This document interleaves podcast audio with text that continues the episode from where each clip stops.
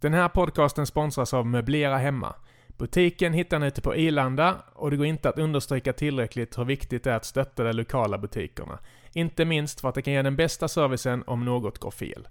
Gå in på moblera-hemma.se för att ta del av sommarens kampanjer och för att hitta marknadens bästa priser på möbler till ditt hem.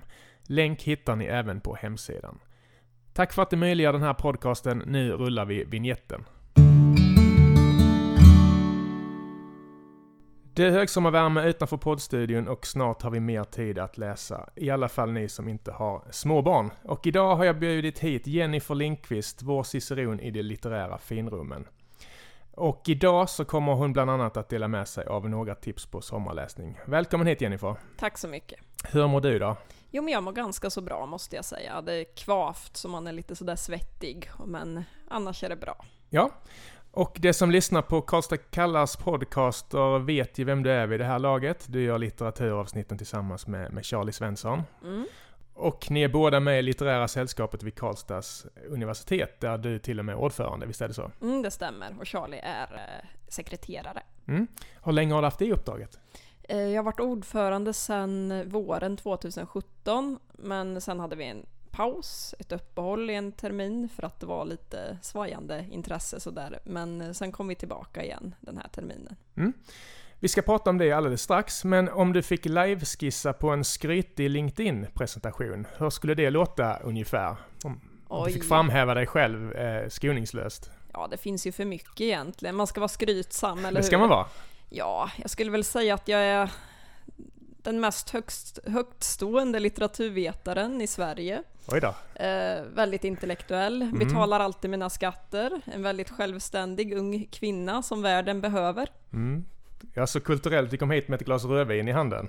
Ja, en energidryck. ja, energidryck nästan lika Vi ska bra. inte ljuga, ljuga om det. Ja, och eh, som sagt, vi ska komma till dina sommartips eh, lite senare, men först tänkte jag ställa lite snabbfrågor för att lära känna dig bättre. Ålder?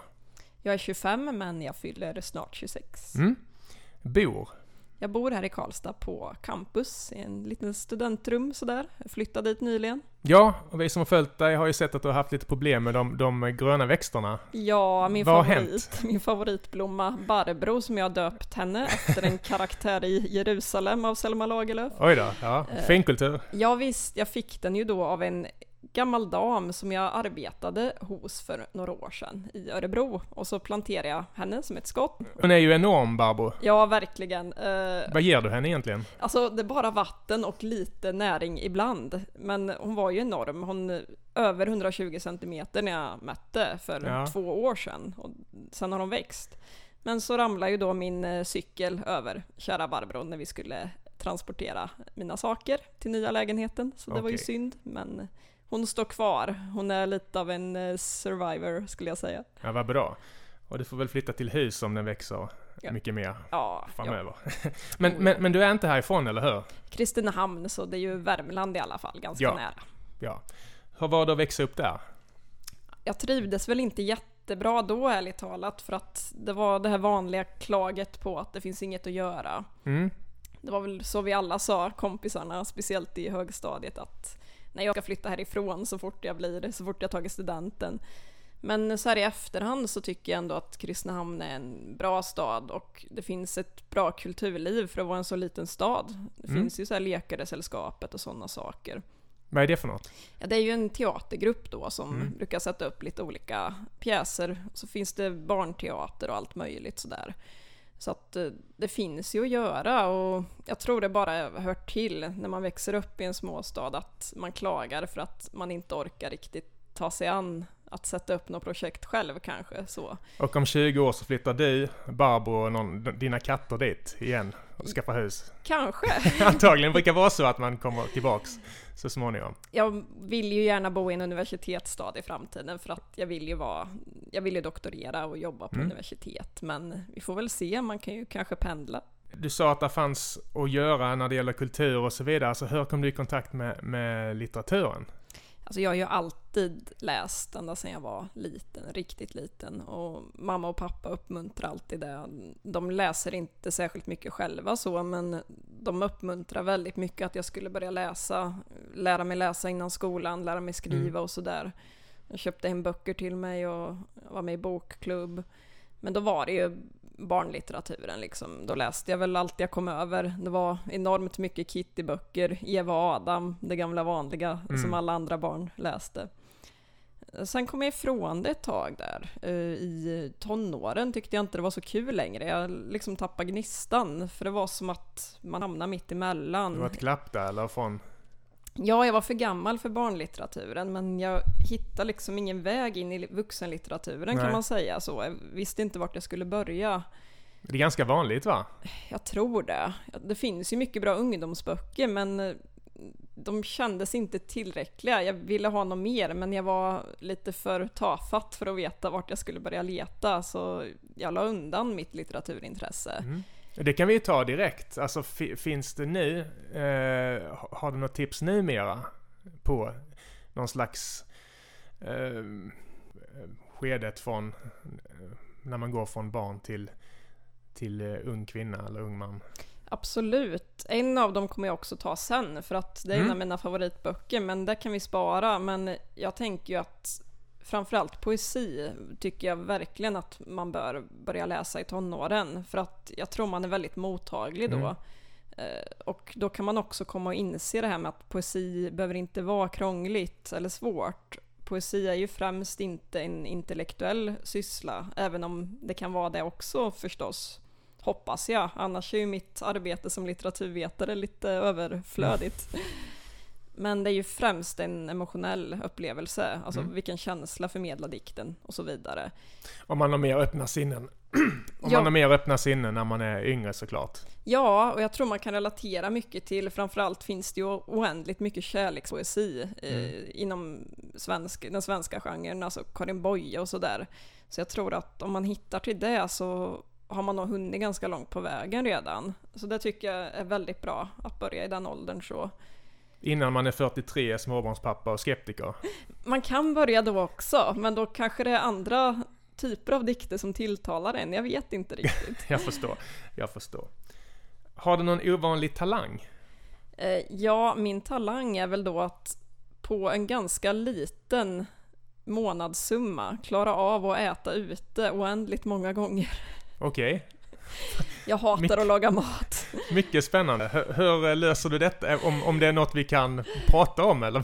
Det kan vi, men det är inget, inget olagligt. Det är inget tips jag vill ge till någon. Jag äter skräpmat. Det är ja. min, min hemlighet. Ja, eh, men det är också dyrt. I Värmland i alla fall. Det är ganska dyrt faktiskt. Men på något vis får jag det att gå ihop. Och jag lagar så sällan mat så jag skäms över det. Det är nog min, mitt största problem just nu. Så att jag har väl mm. inte så många allvarliga problem kanske, men det är mitt största problem just nu. Att jag avskyr att laga mat och jag avskyr att handla mat på ICA eller vad som helst. Mm. Maten ska vara klar. Ytterligare ett skäl att flytta hem. ja. Kanske. ja, eh, jag önskar att jag kunde. Ja, jag funderar på att ta den här gamla klassikern Sjunga. Mm. För jag tänkt på det, alltså jag lyssnar oerhört mycket på musikalmusik. Och tänk att kunna sjunga och bli musikalsångerska, det hade varit fantastiskt. Mm. Men jag är så gott som tondöv. Så det är riktigt illa? Det är rätt illa. Och du kan inte spela instrument heller eller? Jag har testat lite med gitarr men alltså det går väl men jag tror inte jag var tillräckligt insatt i det för att verkligen bli bra. Jag kan klinka lite sådär bara, mm. inte mycket mer än så. Ja, då har du ett område att utforska då. Ja. Eh, detta önskar jag att jag hade skrivit. En bred fråga. Ja, och där måste jag nästan svara, jag tror jag svarar på det här i, i den där lilla intervjun, skriftliga intervjun som vi gjorde. Mm. Och då svarade jag Ulysses av Joyce och Oj. jag tänker säga samma sak nu med för att den är ju fantastisk. Att kunna skriva ett så långt verk och att koppla an till Odysseen, ett av västerländska litteraturens största och viktigaste verk. Mm. Och få det att handla om så obetydliga människor. Det, det är ganska stort måste sägas. Men sen det... älskar jag modernismen också. Så. Mm. Ja, vi får se vad, framtiden ser ut. Eh, starkaste kulturella upplevelse? Jag tror det kan faktiskt ha varit första gången jag såg eh, Persona av Ingmar Bergman. Det var hemma hos mamma och pappa. Jag bodde inte där längre men jag hade varit ute och tågluffat och kom hem och mellanlandade en vecka. Och så satte jag mig med lurar och tänkte att ja, den här Ingmar Bergman ska jag väl kolla upp då. Jag hade aldrig sett någonting av honom förut, möjligtvis en film. Och så blev jag ganska så mindblown faktiskt. Det är en titel som ofta dyker upp. Ja. Men alltså berätta, de som inte har, vet vad den handlar om. Det är ju då en eh, kvinna, en skådespelerska, spelad av Liv Ullmann, mm. som eh, bestämmer sig för att sluta tala. Hon blir tyst helt enkelt. Och så är det en sjuksköterska, spelad av Bibi Andersson, som uh, får i uppdrag att ta hand om henne. Och så det är de... alla exfruarna i samma film eller? Eh, två av dem, fast han var faktiskt inte gift med någon av dem. Han var bara ihop okay. med, med de båda två. Ja. Men en bra ingrediens i det hela ändå. Ja, och Liv Ullmann och han träffades faktiskt på den inspelningen. Okay. Så de blev tillsammans Då efter. är allt förlåtet. Ja, exakt. Kanske. Nästan allt. Ja. Jag vet inte om de håller med, men visst. Nej. ja, och så åker de ut på en ö där och så löses väl tid och rum upp ganska mycket och den eh, ifrågasätter väl ungefär, kan vi någonsin förstå en annan människa, bland annat, och även filmmediet och tusen andra saker som jag inte riktigt kan gå in på mm. nu kanske, för Nej. det blir lite långt, men den är fascinerande. Mm. Har du någon skämslåt? Det är ett långt språng. Ja, från jag har... Persona, men... Jag har bara skämslåtar, men eh, om jag skulle välja en som jag egentligen inte skäms över, Nej, men som det, alla andra säger. Det är ett svårt begrepp, men... Eh, alla andra säger att jag borde skämmas över den, så är det ju Evert Taube, Kinesiska muren. Ja, okej, okay, ja. ja, den är ju lite tveksam i, i, i numera. Jag tycker den är ganska genial, alltså han den är väldigt buff, bullrig va? Alltså, buff, buff, buff, Är ja, det inte den? man brukar ju på skoj säga att det var den svenska, första svenska hiphop-låten. Ja, eller hur? Han har bra flow. Det har han. Och just att han refererar till Borges, den här gamla sydamerikanska författaren. Ja. Eh, det händer ju ganska sällan att en svensk sångare gör det nu för tiden. Det gick hem hos dig. Det gick hem hos mig. ja, jag tyckte inte det är en skämslåt så, men eh, ja, mm. det lämnar lite frågor efter sig. Ja, och eh, om jag får klia dig lite på ryggen så, så, tycker jag att du skriver väldigt, väldigt bra. Alltså, har, har, du inga planer på att skriva en egen bok till exempel? Ja, tack så mycket till att börja med. Ja, Jo, jag skriver lite titt som tätt och jag har skrivit några noveller sådär som mm. jag har skickat in till olika novelltävlingar och alltid förlorat. Okej, okay, ja. Jag skyller på juryn. Ja, ja, herregud. De är, de inte, de är inte mogna. Nej, de är inte litteraturvetare. Nej, men jag tror inte... Jag tror kanske också faktiskt att uh, min vilja till att hela tiden försöka greppa kulturen och analysera den mm. kanske är lite kompensatorisk. För jag mm. skulle gärna vilja kunna skriva själv. Och det kan jag väl i någon mån, men det blir ju inte sådär superbra, det blir det ju inte. Men, men eh, kan det vara så att du är lite yrkesskadad? Ja, jag övertänker nog ganska mycket ja. när jag skriver, det tror jag. Och sen har ju jag en litteratursyn och kultursyn som kanske inte går hem hos alla andra idag. Jag tycker jag kollar ju främst på metaforer och symbolik och liknande. Mm. För mig är handlingen helt och hållet sekundär på både film och litteratur. Okay. Så att jag skriver utifrån det. Handlingen behöver ju inte röra sig framåt eller Nej. bakåt egentligen. Det viktiga är känslan och upplevelserna man förmedlar. Ja. Vilka namn Ja, det, är, det är ingen egen genre, men alltså vilka namn vill du lyfta där? Det finns ju så många, alltså de flesta har ju, en story måste man ju ha va. Mm. Men jag kan ju exempelvis säga Torgny Lindgren, okay. är ett exempel på det. Mm. Honom har jag skrivit lite om också, mm. Eh, för er. Mm. Och eh, jag har ju själv skrivit några tramsböcker. Det handlar inte om mig det här, men jag tyckte det är intressant för du har ju läst litteraturhistoria och så vidare. Uh, läst otroligt mycket. Eh, jag minns att när jag började skriva så, så, började jag med att låtsas vara en författare. Och det blev stolpigt och det blev... Eh, det kändes inte på riktigt. Det var liksom en charad kändes det som. Alltså finns det några kardinalfel som du brukar störa dig på när du läser? Ja, en hel del. Alltså det jag tycker är värst, det är väl, e- och som jag upptäcker ganska ofta, det är väl egentligen det här med det är många författare som använder metaforer och liknelser i överskott mm. och gör det egentligen inte i något särskilt syfte annat det än Det leder att... det inte framåt. Exakt, alltså inte storyn då. Det är snarare som att de använder det för att kanske leda, inte leda storyn framåt, men de vill fylla ut texten då, mm. känns det som.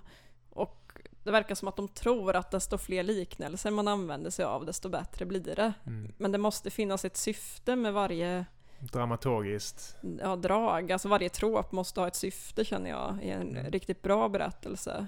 Ja, nu sätter jag på skämskudden över mig för jag använder väldigt mycket metaforer i mina böcker. Men vi går vidare i, vi går vidare i sändningen. Det var ingen diss emot dig. nej, nej, jag vet.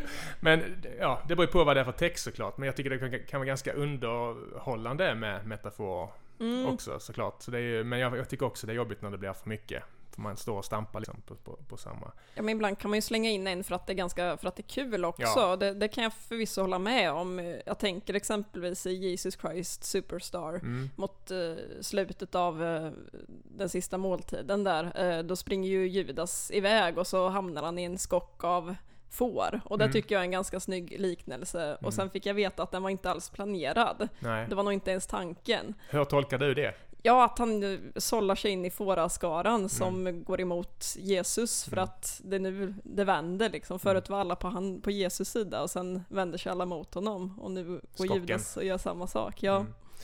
Men det var en slump? Från vad jag hört i alla fall. Okej, okay. vad tråkigt. Och jag, jag, precis innan du kom så läste jag en krönika av dig om eh, Helt Lyriskt, SVT-produktionen eh, om eh, ja, lyrik och poesi kan man väl säga lite slarvigt jag vet inte om jag tolkar dig rätt, men du var kritisk till att inte våga gå in i poesins själ, utan valde underhållningsspåret. Eh, var ja. det så att du, du det, menade? Det var så jag kände när jag, när jag skrev den där i alla mm. fall, absolut. Hur hade du velat göra ett sånt program? Det, det, är svårt, det är det, men jag hade nog föredragit att de kanske inte hade kategoriserat så oerhört mycket. Ja. Speciellt i det första avsnittet om Södergran och Sten Selander mm. där. Sten Selander är jag inte bekant med. Nej, han fick ju då stå som någon slags eh, stereotyp för den här onda mannen. Alltså han fick stå som någon stereotyp för patriarkatet nästan i det avsnittet. Medan han i själva verket var betydligt mer än så. Okay. Så det var väl sånt jag tyckte var lite tråkigt. Och detsamma, absolut, man kan säga att eh, Södergran var en kvinnorättskämpe. I, I viss mån var hon säkert det. Det har vi också pratat om i avsnittet om henne, jag och Charlie. Men att eh, koka ner henne bara till det, när hon var så mycket mer, mm. en så stor poet och konstnär, det blir lite enkelspårigt. Och jag tänker mig att syftet med programmet kanske var att försöka lära ut lite poesi och litteraturhistoria till svenska folket, till människor som inte är så intresserade av det annars kanske. Var det utbildnings eller underhållningssyfte? För jag, jag, såg inte det själv, ska sägas. Jag har inte sett programmet själv. Det var både och, för Fredrik Lindström gick ju runt och var lite skojig i varje mm. avsnitt och intervjuade folk och, och sådär. Så att det var ju underhållning, absolut, men lite utbildning också, tänker jag mig. Mm. Men eh, det blir lite som att man lär ut fel. Alltså, det är som att man säger till publiken så här ska ni tycka och så mm. här och så går de in och kanske blir intresserade och läser det här utifrån den vinkeln. Mm. Det är väl bättre än att de inte läser det alls kan jag tycka men samtidigt så blir det lite skevt i mina ögon. Absolut och eh, apropå eh, snävt Eh, så, så tänkte jag på Bruno K. Öijer. och eh, eh, poeten. Ja, förresten, alltså berätta du som kan. Vad har vi på, vad har vi, nu låter jag som Alex och Sigge. Vad har vi på, eller Filip och Fredrik, vad har vi på Bruno K. Öijer? Jag har inte mycket alls, för jag har aldrig ryktat in mig på honom, men jag har en uh, lärare som har gjort avhandlingar om Bruno K. Öijer och lite sådär. Och mm. han är ju en poet som man får väl säga ganska avantgardistisk var han ju, i alla fall när han började. Mm. Och som gjorde en hel del liveframträdanden där han var väldigt inlevelsefull mm. i sina poesiuppläsningar. Och spelade även in en hel del musik och sådär. Mm. Är han aktiv? Det är en bra fråga. Jag tror han är det. Han gav ju ut något för bara några år sedan. Den här Och natten viskade Annabelle Lee. Jag kommer mm. inte ihåg vilket år men tre, fyra kanske skulle jag gissa på. Vi får se om jag tog fel. Mm. Ja, det märker vi. Men, men, det som skulle komma till var en, en, fråga om vi svenskar inte riktigt vågar ge oss hän finkulturen, att, utan istället tar dörren där vi förlöjligar och, och, och tar lite avstånd. Och just då Bruno K. Öijer tycker jag är ett bra exempel för jag tycker ju själv, som skrivande person, om jag får låta lite LinkedIn-iskt. det får du. Att, att, ja, vissa texter är geniala, men det är helt beroende på dagsform hur jag tar emot honom. Eh, som när han reciterade Jag frös. Det kan alla gå in på YouTube och, och titta på. Klassiker. Ja. Och han börjar Jag frös! Och så skakar han på hela huvudet och eh, ja, alltså texterna är otroliga som sagt, men, men maneret kan jag känna är lite problematiskt. Ja, jag förstår det helt. Det är svårt ibland att ta honom på allvar, för att... Men jag vill ju, jag vill ju kunna njuta av honom till fullo. Ja, nej men jag har också varit lite kluven till det där. Nu ska jag inte säga att jag har lagt jättemycket tid på just Bruno Korger. Nej, men det, han är bara ett exempel ja. i det här fallet, att att det kan vara svårt att och ge oss hän helt och hållet, många av oss. Ja men det håller jag med om, alltså, man slits ju mellan det här att man, man tycker det är bra, att det är vågat och mm. våga visa upp sig själv på det sättet. För jag beundrar ju honom, att han vågar. Ja visst, och det är väl förmodligen hans innersta, han vill dela med sig av hur han ser världen, och vad han har varit med om. Men mm. samtidigt, jag tycker det är okej okay att skratta lite också, för att man kan inte man kan ju inte helt och hållet förstå en annan människa, vet vi ju efter Wittgenstein och company. Eh, och vi kan inte riktigt förstå Bruno och K. Öijer, så när han står där och läser sin Jag frös, det är mm. klart att det känns lite främmande gjort men, för oss kanske. Men, men kan det vara för att han är så naken så att man själv blir obekväm? Det kan det nog vara. Alltså, jag tror att det kanske blir lite kusligt till och med, eh, som Freuds teori om det kusliga där, att man på något vis man förstår det inte riktigt och man tänker att så här ska en människa inte bete sig. Nej. Det här är inte det normala. Men så går han utanför ramen och gör det onormala. Mm. Och det är ju väldigt typiskt en avantgarde-konstnär att de ville väcka känslor ja. och så kunde det vara negativa. Man kunde lika gärna tänka haha vilken idiot mm. men man har blivit chockerad och omtumlad och fått en tankeställare och då är det värt det tycker de kan, kan ja. jag tänka mig. Nu kände jag plötsligt väldigt varma känslor till Jag frös. Ja men det var väl skönt. Ja. Men jag är i alla fall väldigt tacksam för att du och Charlie vågar ta eh, dessa ämnen. Det behövs 45 minuter om Harry Martinsons Aniara i, ibland, tycker jag. Ja, tack. Och eh, vi, vi börjar den här inspelningen med att, att nämna snabbt det litterära sällskapet. Alltså berätta lite om, om vad ni gör. Ja, just den här terminen har vi varit inte så aktiva, men vi brukar ha bokcirklar och ibland har vi skrivcirklar där man får skriva och läsa upp för varandra om man vill på olika teman och vi kan ha högläsning, brukar vi ha, en gång per termin sådär ungefär. Högt i tak. på högläsningen. Jag hade varit så jävla... Nej men om man ska läsa upp sina egna saker i grupp. Jag hade känt uh, otrolig nervositet. Jag tror vi... Jag vill vara lika naken som Bruno. Ja, det får man vara om man vill. Alltså, jag tror vi alla är ganska snälla mot varandra mm. och att även om någon skulle tycka att det där var ju skitdåligt tror jag inte personen skulle säga det. Alltså det är Nej. ett väldigt accepterande klimat. Det är ingen elitistisk eh, stämning på... Vissa tycker nog att det är det, alltså ja. speciellt på bokcirklarna, men det är väl lite var man kommer ifrån. Vissa vill bara prata lite att den här boken har jag läst och den var rolig. Jag vill gå mer in på teorier och sånt, men jag tycker båda är okej. Mm. Alla är välkomna så länge de orkar lyssna på lite teoretiskt snack också emellan varven. Och sen kan man absolut komma och bara säga att ja, jag läst den här deckaren och den var spännande. Om man vill det. Alltså, man kan ju behöva ventilera om all form av kulturupplevelser. Så om jag vill komma upp en sväng och, och med mina gamla anteckningar från folkhögskolan om Mobergs rid i natt så är jag välkommen? Jag skulle bli jätteglad för jag älskar ju Moberg så ja, okay. välkommen hit. Bring it on.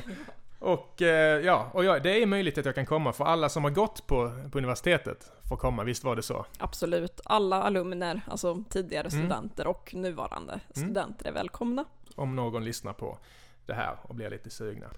Och som sagt, vi, vi ska avsluta med, med tre sommarläsningstips från dig. Och jag tänkte vi, vi tar det allra göttigaste sist. Så får du börja med, med vilken du vill. Ja, spännande. Ja, jag har tagit med tre böcker här som jag tänkte mm. prata lite om. Vi kommer lägga ut bilder sen på, på hemsidan. Ja, jag tänkte just säga det för att det kan vara bra att se hur de mm. ser ut här. Men den första är ju då en bok av Yukio Mishima mm. som heter Sjömannen som föll i onåd hos havet. Jag tror den har blivit lite trendig igen, eh, för jag tror den kan ha varit med på typ Pewdiepies bokklubb någon ja, gång. Det visste jag inte att han hade. Jo, det har han. De läser ganska tunga verk Jaha, till och med tydligen. Fan vad mycket fördomar jag brottas med. Jag måste öppna upp. Jag var också lite mindblown jag fick Jag frös! ja, det är bra. Odla din inre brud. Ja, jag gör det nu. Stackars min sambo kommer hem om två timmar. Jag är en ny person. Ja, ja Jo, men den här Varför är väldigt... ska man läsa den tycker du? Alltså, jag tycker att man bör läsa den för att dels tycker jag den passar som sommarläsning om man känner för någonting helt annat än en deckare eller en bok och bara slöläsa i. För att den är väldigt djup, men den kräver inte så mycket ändå, om du förstår vad jag menar. Det handlar om en ung pojke, 13 år, eh, i Japan på, tror det kan vara 60-talet kanske. Eh, ja, den kom ut 63 eh, från början. Mm. Så handlar den om honom och så hans mamma som eh, då inleder en relation med en sjöman och den här pojken är väldigt drillad i en machokultur så att han blir ganska glad till en början. Men så märker han då att den här sjömannen är inte så macho som man hade önskat. Och sjömannen väljer att sluta sitt arbete, att inte återvända till havet och istället stanna kvar hos familjen och inleda en längre relation med hans mor.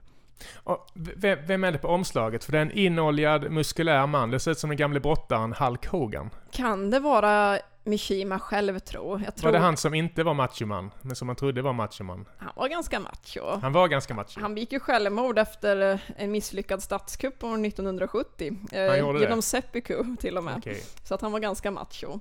Mm. Det var han absolut. Ja, eh, jag tycker det är en pass, ett passande omslag. Mm. Och så tycker jag också att just relationen till havet i den här berättelsen är väldigt spännande. För att eh, för mig personligen eh, finns det ingenting mer sublimt än stora fartyg. Nej. För att jag tycker de, de står i en slags metonymisk koppling till havet. Alltså de, de berättar om havet på något vis. Mm. Och den här boken kopplar ju an så mycket till det. Alltså just att den här sjömannen väljer bort det här manliga, det här tuffa, det här vackra, naturliga mot ett, en ganska, vad ska man kalla det för, modern familjerelation. Och det inser ju pojken att han måste stoppa det här för att annars har ju alla hans machodrömmar dött ut ungefär. Väldigt vacker och hemsk berättelse kan man väl Bra. säga. Då ska vi inte spoila. Nej just det, man får ju inte spoila. Nej, jag, vi ska... jag brukar spoila för att jag, för mig är handlingen så sekundär, men jag ska inte Nej, det är spoila. väl ingen fara nu. Och då har vi, ser jag att du har en eh, bekant bok i, i handen. Ja, på tal om poesi. Jag tycker verkligen att man bör läsa Edith Södergrans Mm. samlade dikter. Ja. Och den har vi ju snackat om, men eh, Södergran är en väldigt bra inkörsport till poesi, framförallt svensk poesi. Hon är modernist och hon, eh, hon använder inte några specifika versmått. Hon blandar friskt. Och hon var den poet som jag själv började läsa när jag kom in på poesi. Var det lite din inkörsport till de tyngre drogerna tänkte jag säga? Ja, det var det verkligen och jag är väldigt glad över det för att hon har fått en väldigt speciell plats i mitt hjärta. Hon kan vara svårtolkad ibland. Jag satt själv och var ganska frustrerad första gången jag läste igenom eh, de här olika samlingarna för att det är en bok med flera olika. Och speciellt andra diktsamlingen, Septemberlyran, där hon blev galen som man brukar säga, gick emot alla regler och så vidare och proklamerade att eh, jag tänker inte göra mig, det anstår mig inte att göra mig mindre än vad jag är. Nej? Eh, så det var, det var svårt ibland men samtidigt så är det bra poet om man vill försöka lägga åt sidan det här med, med det intellektuella hela tiden för att det finns där, det är väldigt djupa dikter men man måste inte förstå alla referenser och alla kopplingar för att kunna njuta av poesin utan den ger väldigt emotionella intryck. Man behöver inte vara på helspänn i hängmattan för att, för att njuta. Nej precis, alltså jag Det är viktigt i det här sammanhanget. Ja, det är ju det, för jag tänkte ju tipsa om eh, The Wasteland av T.S. Eliot, min favoritdikt, men där måste man ju vara på helspänn. Ja. Ja, inte ett glas prosecco i handen. Kanske. ja, kanske jag underlättar, jag Ja, vet kanske. faktiskt inte. Okej. Och det man absolut inte får missa i sommar. Det absolut bästa, det är ju Dr. Glas av Mm. Hjalmar Söderberg. Klassiker. Klassiker, och den tycker jag att alla ska läsa. Det är ju ungefär som Brott och straff, fast bättre. Om man vill läsa en bättre brott och straff, som dessutom är betydligt kortare, kanske passar på semestern. Mm.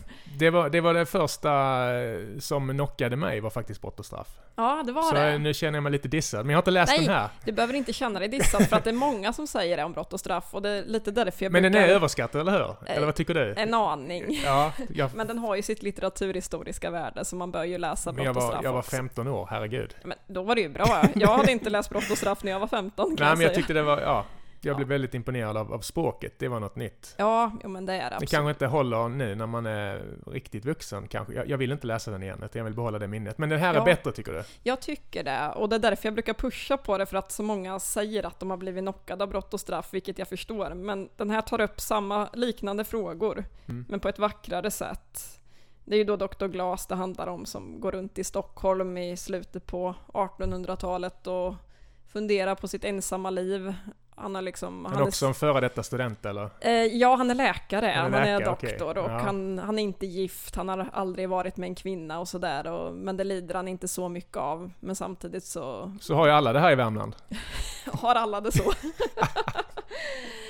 Ja men han, eh, han tänker ju mycket sådär varför eh, av alla yrkesval i världen, varför valde jag det som minst passade mig? Han ångrar sig liksom. Varför gjorde jag si, varför gjorde jag så? Varför passade honom illa då? Eh, för att han är varken ärelysten eller bra med människor säger han Oj. själv. Man måste vara både och tycker han när man är läkare, eller åtminstone en av dem. Ja. Och han är inget av dem. Ja. Så att han, hela boken handlar ju om vilka val man gör och så vidare och själva grundfrågan som jag då kan spoila för den är så allmänt mm. känd.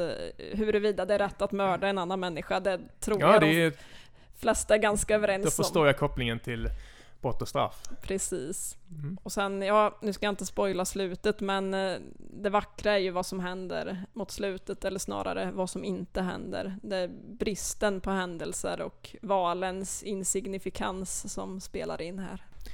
Och det är sjuksköterskan som har som är den skyldige. det är ingen deckare. Nej, jag vet. Jag vet. Men, men, men den, är, den är inte så tung heller, eller? Den låter lite tung, tycker jag. Den är inte så den tung. Den är ganska lättläst då, eller? Det är också en sån bok som jag tänkte, den kan man rekommendera när man är i den här mellanåldern. Jag mm. tror det är väldigt bra för en att läsa Dr. Glas när man är kanske 17-18, men den passar i alla åldrar. Mm.